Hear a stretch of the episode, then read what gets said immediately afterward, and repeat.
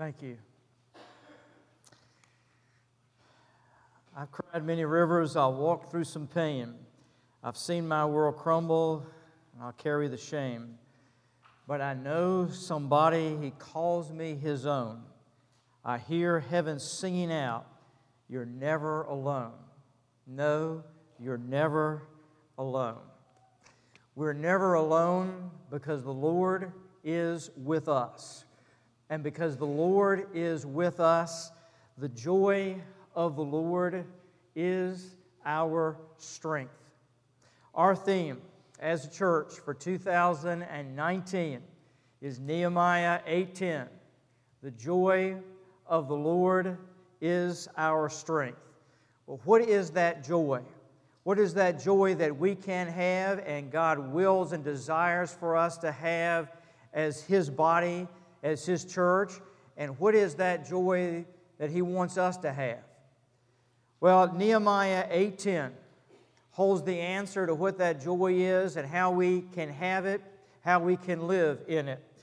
As you turn there in your Bibles to Nehemiah chapter 8, allow me to give you the background of this passage of Scripture.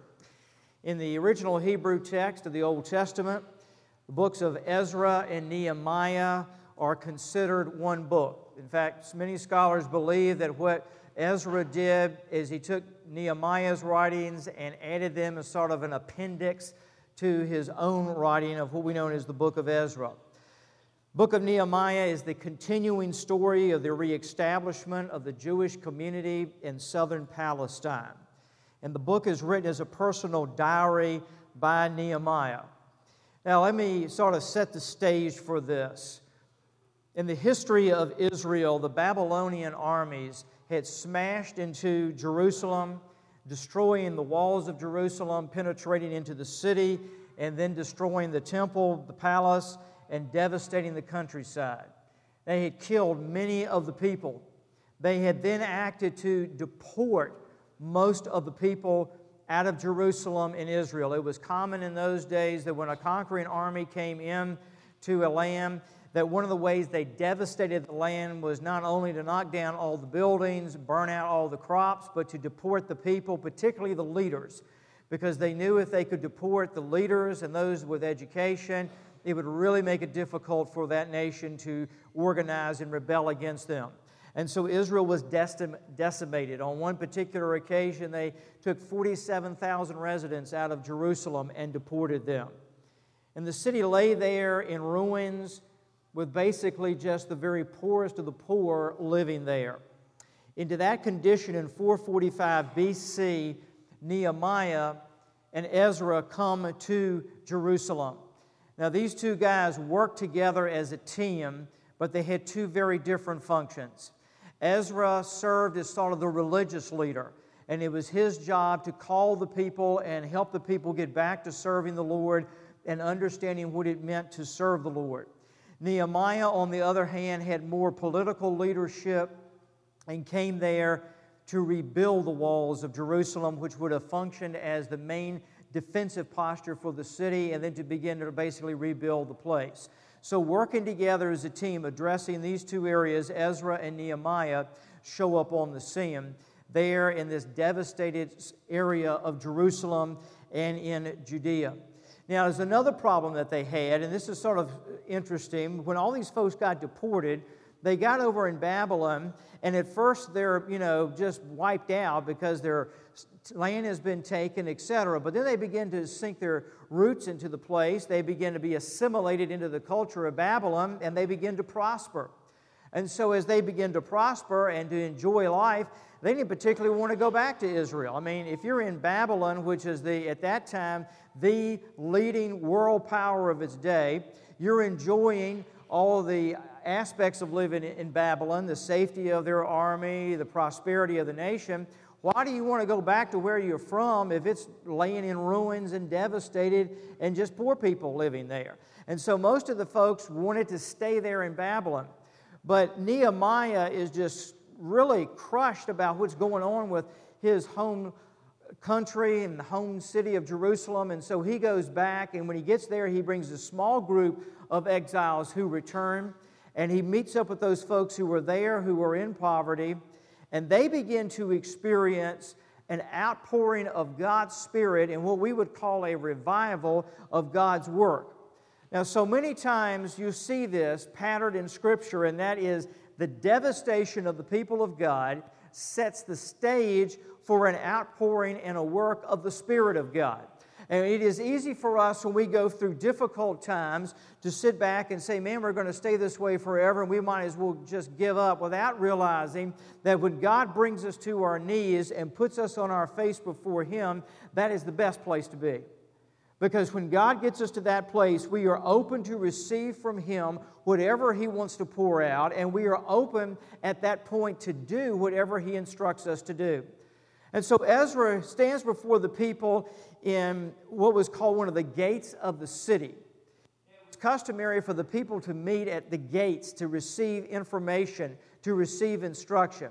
And so they get to come to this gate, and there at that gate, they gather to hear from Ezra. Now, what Ezra does is he constructs a platform which can contain him and about 13 other people. He stands on top of this platform on what would become the New Year's Day for them, and later the, the day of the Feast of Trumpets. And he begins to address the people. And he begins to read to them from the law of God. Probably, we think, from what we would know was Genesis, Exodus, Leviticus, Numbers, and Deuteronomy, particularly Leviticus and Deuteronomy. The instructions and the laws for the people. Now, get the scene. You're there in these newly refurbished walls. You're there at the gate You've got this raised platform. Ezra is standing there with 13 other leaders, and he begins to read to the people the Word of God. Now, they this generation had never heard what he begins to read. This is news to them. They have been in exile. They haven't been up at the temple every week. The temple was destroyed. They hadn't been in synagogues. And so they begin to hear the Word of God and the law of God for the first time as Ezra begins to read it to them. And as they stand there, can you imagine this for five hours from early in the morning till noon and listen to Ezra read? If you had watched them, this is what you would have seen. Verses 5 through 9 describe the scene there. It says that as he began to read the Word of God, they stood in respect of the Word of God. As he was reading, you would have begun to hear the people say, Amen, Amen. In other words, so be it. We agree with that. We're going to live in conformity to what we are hearing. Then they begin to lift their hands up in worship to the Lord. Then they bow their heads and put their faces to the ground. Now, now, again, get the picture of this. Ezra is standing there and he is reading the Word of God to them. And as he reads the Word of God, and these people hear the Word of God for the first time, they don't just sort of sit back and say, Well, that's nice. First, they stand because they say, This is a word from God, and we need to stand in respect of God's Word. Then they get on their faces before the Lord and begin to worship the Lord as they are listening to His Word. Then they begin to weep before the Lord as they begin to understand, and the Word of God is explaining it to them. And then in verse 12, they begin to rejoice before the Lord as they understand what he has said. Now I'm going to read from Nehemiah chapter 8, verses 9 through 12. And I would like us, as we follow their example, to stand in honor of the Word of God as we read God's Word together. Nehemiah chapter 8, and we're going to begin with verse 9. And Nehemiah, who was the governor, and Ezra the priest and scribe, and the Levites who taught the people said to all the people, This day is holy to the Lord your God. Do not mourn or weep. For all the people wept as they heard the words of the law. And then he said to them, Go your way, eat fat, and drink sweet wine, and send portions to anyone who has nothing ready, for this day is holy to our Lord and do not be grieved, for the joy of the Lord is your strength. So all the Levites calmed all the people, saying, Be quiet, for this day is holy, and do not be grieved. And all the people went their way to eat and drink, and to send portions, and to make great rejoicing, because they had understood the words that were declared to them. You may be seated.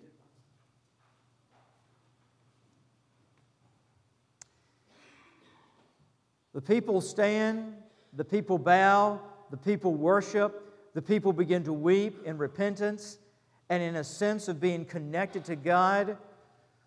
And then Nehemiah and Ezra look at them and say, Stop your weeping. It's time to rejoice. The joy of the Lord is your strength. The joy of the Lord, not the joy of your circumstances, not the joy of relationships that you have or don't have with other people not the joy of how life is going or the way you want it to go, not the joy of the condition of this city. The strength that you will have in your life, the strength that we will have as a people, is the joy of the Lord. His joy. Now, who is this Lord? Verse 8 it is the personal name of God, Yahweh. As best we could understand, the ancient Hebrews would have pronounced his name. And my sermon outline is contained in your bulletin if you'll follow along with me. The name Yahweh occurs 6,828 times in biblical Hebrew. When God gave his name to his people, he didn't just give his name to his people one time. 6,828 times it appears in biblical Hebrew in the Old Testament. What is he trying to say? I want you to know my name. And because I want you to know my name, I'm going to keep repeating my name. And you're going to get it 6,800 plus times over and over and over again. If you give your name to somebody and you give your name repeatedly to somebody and you make sure they know your name, what are you trying to say to them? I want you to know me. I want you to have a relationship with me. I want this relationship to go somewhere. And that's the reason he gave his name over 6,800 times in the Old Testament to his people, is he was trying to say to them, I'm not just giving you a name, I am offering you a relationship. If you will take, up, take me up on it. The joy of who of Yahweh is your strength. Now, what does that name mean? And I, I there's just hard to go into all the expressions of his name. Let me give you several aspects of it, okay? First of all, the name that's translated Lord, capital L O R D in our English translations, Yahweh, in best we can tell the ancient Jews would have pronounced it, the personal name of God, it means the God who exists. He is the very essence of existence. He is the ground of reality. He is original reality.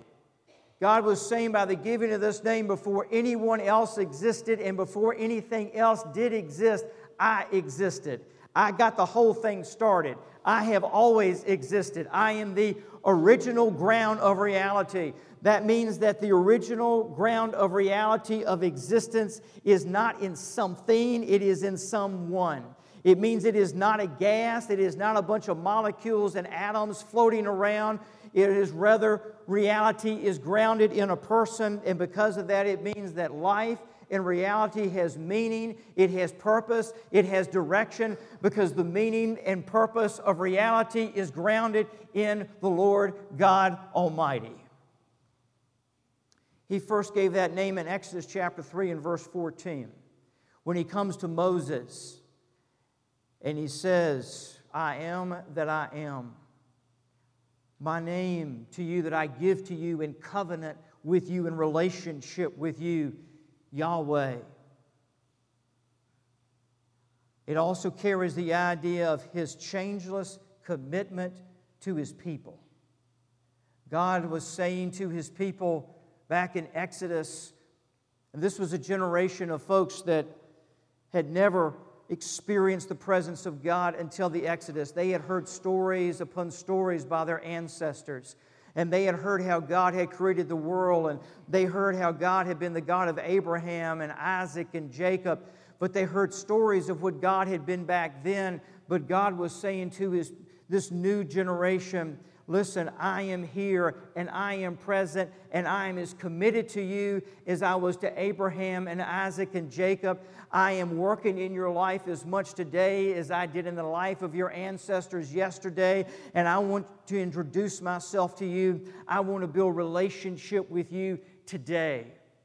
Oh, folks, I can't say this enough. Many of us may come from backgrounds where we had a grandmother or a grandfather or a great grandmother or a great grandfather, and they loved the Lord and they worked the Lord worked for the Lord, and we've heard stories about what God did in their lives in days gone by, and that's great. But God is saying to you, and God is saying to us, I have a new work and I have a fresh work that I want to do in this generation, in your life, right now. I want you to rejoice in what I did in days go by, but I want you to know that I'm as prevalent and relevant today as I have ever been. And that's what God was saying to Moses and to his people. But I want you to put yourself in the shoes of the people that are standing there in Jerusalem this day with Ezra and Nehemiah. And Ezra and Nehemiah look at them and they say, Listen, the joy of Yahweh is going to be your strength. As you look around Jerusalem and you know that we've got all these neighbors around here who are not excited that you are back in Jerusalem, who are not excited about these walls that have just been rebuilt that are antagonistic and would love to attack this city and wipe you out. I want you to know that as you look at the opposition that the joy of the Lord is your strength. But listen, you are a new generation. You're a people who have been living in exile. You've been in Babylon. You have not known what it is to go to the temple in worship here in Jerusalem because the temple has been in ruins. It was even then. You haven't gone to the synagogue. You have just heard the word of God for the first time. But I want you to know, folks, that even though you are scripturally ignorant, even this whole business about serving and worshiping God is something that is brand new to you. I want you to know that Yahweh is here, that He is present, that He loves you, and His joy will be your strength. Two thousand years ago, in that stable outside of Bethlehem, Jesus was born as a baby. And the prophet said, His name is Emmanuel, God with us. Why did God choose to place His Son into this world as a baby? Why did God choose for that baby to have to go through all of the stages of preschool and elementary and adolescence into young adulthood? Because you can't be any more with people than to go through every stage of life with them. God was saying to that generation, that generation that had gone through 400 years of silence from God, that generation that thought God had walked away from them and forgotten about them, that generation that thought that the Roman Empire dominated everything, God was saying to that generation, I am with you. I am committed to you. That's why I'm starting this journey off as a baby.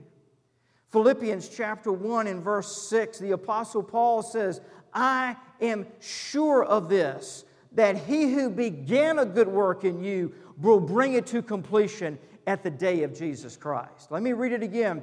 I am sure of this, that he who began a good work in you will bring it where?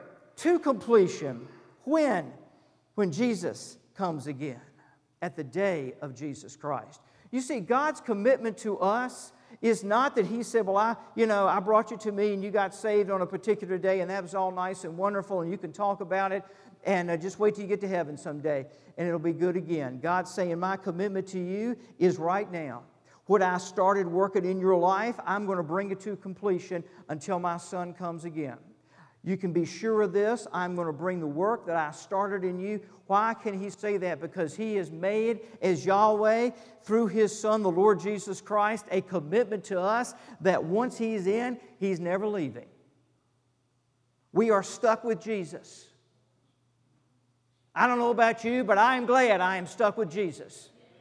And you know something? I'm stuck with a lot of junk in my life, but because I am stuck with Jesus, I can deal with the junk in my life because I'm stuck with Jesus. And Jesus is stuck with me. Some days I don't want to even be stuck with me, but Jesus is stuck with me. And He's stuck with me because He wants to be stuck with me. He is stuck with you because He wants to be stuck with you. And you may look at yourself in the mirror someday and say, How could God love me? How could God want me to be stuck with Him? Because that is the love of God. And the thing I love about the love of God is I don't have to understand it, I don't have to explain it. All I got to do is live in it and accept it and enjoy it. The joy of the Lord, the joy of Jesus is that He is stuck with us and we are stuck with Him. He began a good work in us, but He will complete it. And folks, notice what He says. He's going to complete it to the day of Jesus. I'm so glad He added, He will complete that work at the day of Jesus Christ. He did not say that he will begin, he who's begun a good work in us is going to stop that work just because we got problems. He's going to stop that work because something else can enter into our lives that's stronger than what he's doing that discouragement and depression and opposition and victimization or whatever it is, or sins or addictions that we deal with in our lives, or the screwed up, messed up stuff we've done in our past, that that's got the power to stop what He's bringing to completion. Nothing can stop what He's doing in our lives. Nothing can block it, nothing can hold it up because He has set His mind to it. That was the message that he was giving to his people that day in Jerusalem, and that is the message that he was given in Bethlehem, and that is the message that Paul is giving again and reiterating in Philippians chapter 1 and verse 6. The joy of the Lord. Now, the joy. The word, there's a number of different Hebrew words that are used for joy. This is a particularly interesting word. It means shouting and cheering. The Hebrews used this particular word for joy, it meant shouting and cheering.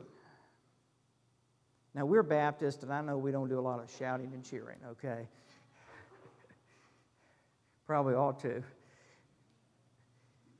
What is he saying here? He's saying, folks, the joy that the Lord is going to give you has to find expression. You can't hold this joy.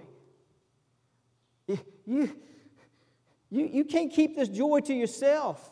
Even if you wanted to, you couldn't hold it back. You got to shout it. You got to cheer about it. When God goes to doing a work in your life and you begin to get in touch with it, you are going to get a smile on your face. I, like, I have an Easter sermon I preached. Has the resurrection shown up on your face yet? Because if Jesus is alive and well and resurrected, you can't keep it to yourself. It comes out. And he's saying, folks, and these people are standing there and they've been crying and they've been facing opposition. They've come out of exile and they just worn themselves out rebuilding the walls. And Nehemiah and Ezra look at them and they say, Listen, folks, his joy is going to be your strength. Stop weeping and start shouting. Stop crying and start cheering. Because God is here and God is at work. Now, what is that quality of what He's doing in our lives? If you'll turn with me to 1 Peter chapter 1, verses 6 through 9.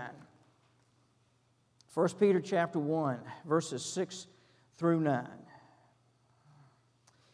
In this you rejoice, though now for a little while, if necessary, you have been grieved by various trials now, notice what he's saying here. You're rejoicing, but your rejoicing is taking place during this brief time on earth because you've been grieved by various, you're going through trials. First Peter is written to a group of Christians who were being severely persecuted for their faith. They were going through all kinds of trials to serve the Lord. And he says, You're being grieved. Verse 7 so that the tested genuineness of your faith, more precious than gold that perishes, though it is tested by fire, may be found to result in praise and glory and honor at the revelation of Jesus Christ. So Peter is saying here to these believers, your faith is being tested right now. It's being tested like gold that goes through the fire. Why is that happening? So that the result of the testing of your faith will be praise, glory, and honor as Jesus Christ is being revealed. Now, let me pause here for a minute. What Peter is saying to these believers is you're going through a difficult period of trials right now, and God is testing your faith. He is testing your faith to purify your faith and make your faith genuine, just like gold. Why? Because everybody that's in this room, your faith either has been tested, your faith is being tested, or your faith is going to be tested. We either been through it, going through it, or we're getting ready to go through it. So, why does God allow that? For the praise and glory and honor of Jesus Christ. Now, if I'm living my life and want God to live His life for me, for my comfort, that I'm in tough shape. Because the will of God and the design of God is that whatever I go through in life, there's a purpose and there is a reason for it, and the reason is that Jesus be praised, Jesus receive glory, and Jesus receive honor. Though you have not seen him, that is Jesus, you love him. Though you do not see him, you believe in him. And then notice this and rejoice with joy that is inexpressible and filled with glory. Now, notice what precedes the joy that is inexpressible and is filled with the glory of God. And the glory of God is a conglomerate term that refers to the love of God, the holiness of God, the power of God, the awesomeness of God, etc. What precedes the experience of being filled with a joy that is inexpressible and filled with glory? It's going through a period of trials. It's having the faith purified through a period of trials. See, what most of us want is we want a rejoicing that comes as the result of how comfortable and easy God has made our lives. So if God's showing up and He's answering our prayers on time and the way we want Him to, and He's making life comfortable and making life easy and things are going smooth, we got joy. But if life hits those rough patches and the trials come and we feel like we're in the fire, we don't have joy. But what he's saying here is if you and I want to live and walk in a joy that is inexpressible and that is filled with the glory of God, I can't lop off the verses that preceded this one. I got to live through them to get to this place. And living through them means I have to go through the difficulty, through the trials. My faith has to be tested like it's in fire because after my faith has been tested, he says, we are then and only then, but really then, are going to be filled with a joy that is inexpressible and filled with the glory of God. Verse 9 obtaining the outcome of your faith, the salvation of your souls. Periodically, in the years that I've been a pastor, I have had the privilege of sitting down with some senior adults who have gone through just heartbreaking situations, sometimes multiple times over in life.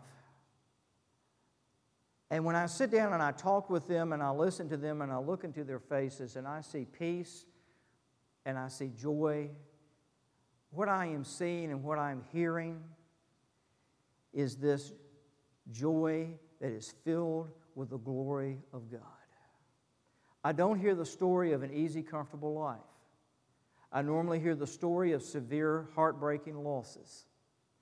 But I also hear the story of how God stood with them and how God was with them and how God provided the grace that they needed, not a year at a time, but one moment at a time. They found Jesus and they found a deeper walk with Him in the midst of it and took another step and took another step. One of the men that I've come to be good friends with since I've been here, many of you all know him, is Larry Holland, the retired pastor um, of Franklin Heights Baptist Church. And Larry lost his son uh, years ago in a tragic accident. And Larry often, in our conversations, uh, alludes to that because when you lose a child, you, you never get over it. But what I've discovered in conversations and in times that Larry and I have spent together is yes, that grief of losing a son you never get over, but Larry's never gotten over the grace of God in getting through that. And he finds grace every day to work through that grief. And that's what I believe the scriptures talk about when they talk about joy inexpressible and filled with glory. God wants to take whatever you're going through, whatever trial you're going through, and if you walk through the trial with Jesus and hang on to Jesus, He will fill that trial, those moments, with His glory. And that is when He shapes and molds us to be like Jesus. Notice what it says here the joy of the Lord is your what? Is your strength. The word means it is a fortress around you. It's a defense that guards against the attacks of Satan. Now, how does the strength of God in us do that? How does the joy of God do that? Well, first of all, when we face temptation and we are tempted to go over here and engage in sin, when we realize that my ultimate final peace and satisfaction is in Jesus, not in sin, then it becomes a fortress around me. I don't need that sin because I've got Jesus. And nothing's any better than Jesus. No one, no something, no matter what the temptation is, it can't beat Jesus. Folks, I can't say this to us enough as we go into a next new year. If we will find our joy, our satisfaction in the person, in the work, in all that Jesus Christ is, we will not be drawn to sin. Sin can never compete on any day with the glory of Jesus Christ. The problem is when I get satisfied with what I call a surface relationship with Jesus instead of a deep relationship with Jesus. When I get satisfied with what He taught me yesterday and what I experienced of Him last year instead of what He's got for me in this moment, then I get drawn into the temptation. But when my walk with Him is fresh and new every morning, and when I'm experiencing what He's got for me in each day of who He is, not his provision, but the provider, who Jesus is, what Jesus is, and what Jesus is doing, I am not going to be drawn to sin. Second, discouragement. In discouragement, the joy of the Lord is a fortress around us because it keeps us focused on Jesus and it keeps us looking up to Him and not down at whatever is discouraging me. Fatigue. And what do you do when you just get tired in life? He is my energy. That's where that cheering and shouting kicks in. He is my energy. You've heard me talk about, give that story before that dear old saint. He says, I'm going to fight the devil as long as I can. He said, as long as I can swing, I'm going to swing at him. As long as I can kick, I'm going to kick at him. And if I can't kick and I can't swing, he said, I'll bite him. And when I lose my teeth, I'll gum him till Jesus comes. but the idea there is, I'm never going to let the fatigue of life wear me down. And folks, when you and I get worn down in life, walking around talking about it just going to make us more fatigued. But when we get worn down in life, go to the Lord and say, God, I'm getting tired, I'm getting worn out but I need a fresh touch from you, and I need an infusion into my soul and a release through my soul of your glory, your joy, your power. He gives the energy, the sense of worthlessness. Jesus is my worth, and He gives me worth. Say that again Jesus is my worth, and Jesus gives me worth. The joy of the Lord is our strength. His joy is the shouting and cheering of the soul of God into our soul. He is the never changing ground of reality, and He is our fortress around us. I've cried many rivers, I've walked through some pain, I've seen my world crumble, and I carry the shame. But I know somebody, He calls me His own. I can hear heaven singing out You are never alone. Acts 16, the Apostle Paul and Silas are caught for releasing a lady, oddly enough, from the powers of darkness, beaten up, put in jail, there with their backs exposed, still bleeding, hurting, throbbing in pain. Midnight rolls around, and this sound begins to be heard in the jail. It is not the sound of two men complaining about how bad they feel. It is not the sound of two men talking about how unfair life is. It is not the sound of two guys saying, I don't understand why God didn't deliver us from the beating. It is the sound of two men singing hymns in the darkness through the pain because the joy of the Lord was their strength. And of all people, the jailer and his family came to Christ that night because of the joy of the Lord in two men. That's the joy of the Lord. He wants you and I to have. That's the joy of the Lord. He wants all of us to have. Let's pray. Lord, thank you that you are calling us to live and to walk in your joy. That you have invited us and you are pleading with us to know the joy that you have, the joy that is in you, that inexpressible joy, that joy that is filled with your glory. And God, we want that. We thirst for that. We don't want to just wish for it. We want to live in that joy. We want to walk in that joy. And so, Lord, this morning, we surrender ourselves to you so that you can fill us with your joy. With our heads bowed and our eyes closed, if you're here today and you've never given your life to Jesus Christ and you want to make that decision to say, I want the joy of the Lord in my life because I want Jesus in my life, I want to know what it is to be stuck with Him and Him to be stuck with me. And I want to invite you in just a moment as we sing to walk the aisle here and to say, Today I want to give my life to Jesus. I want to know Him. I want to walk with Him. I want to follow Him. I want to serve Him. I invite you to come.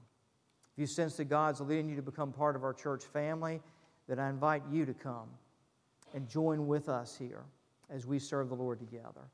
If you want to come and kneel around the front and pray, we invite you to come.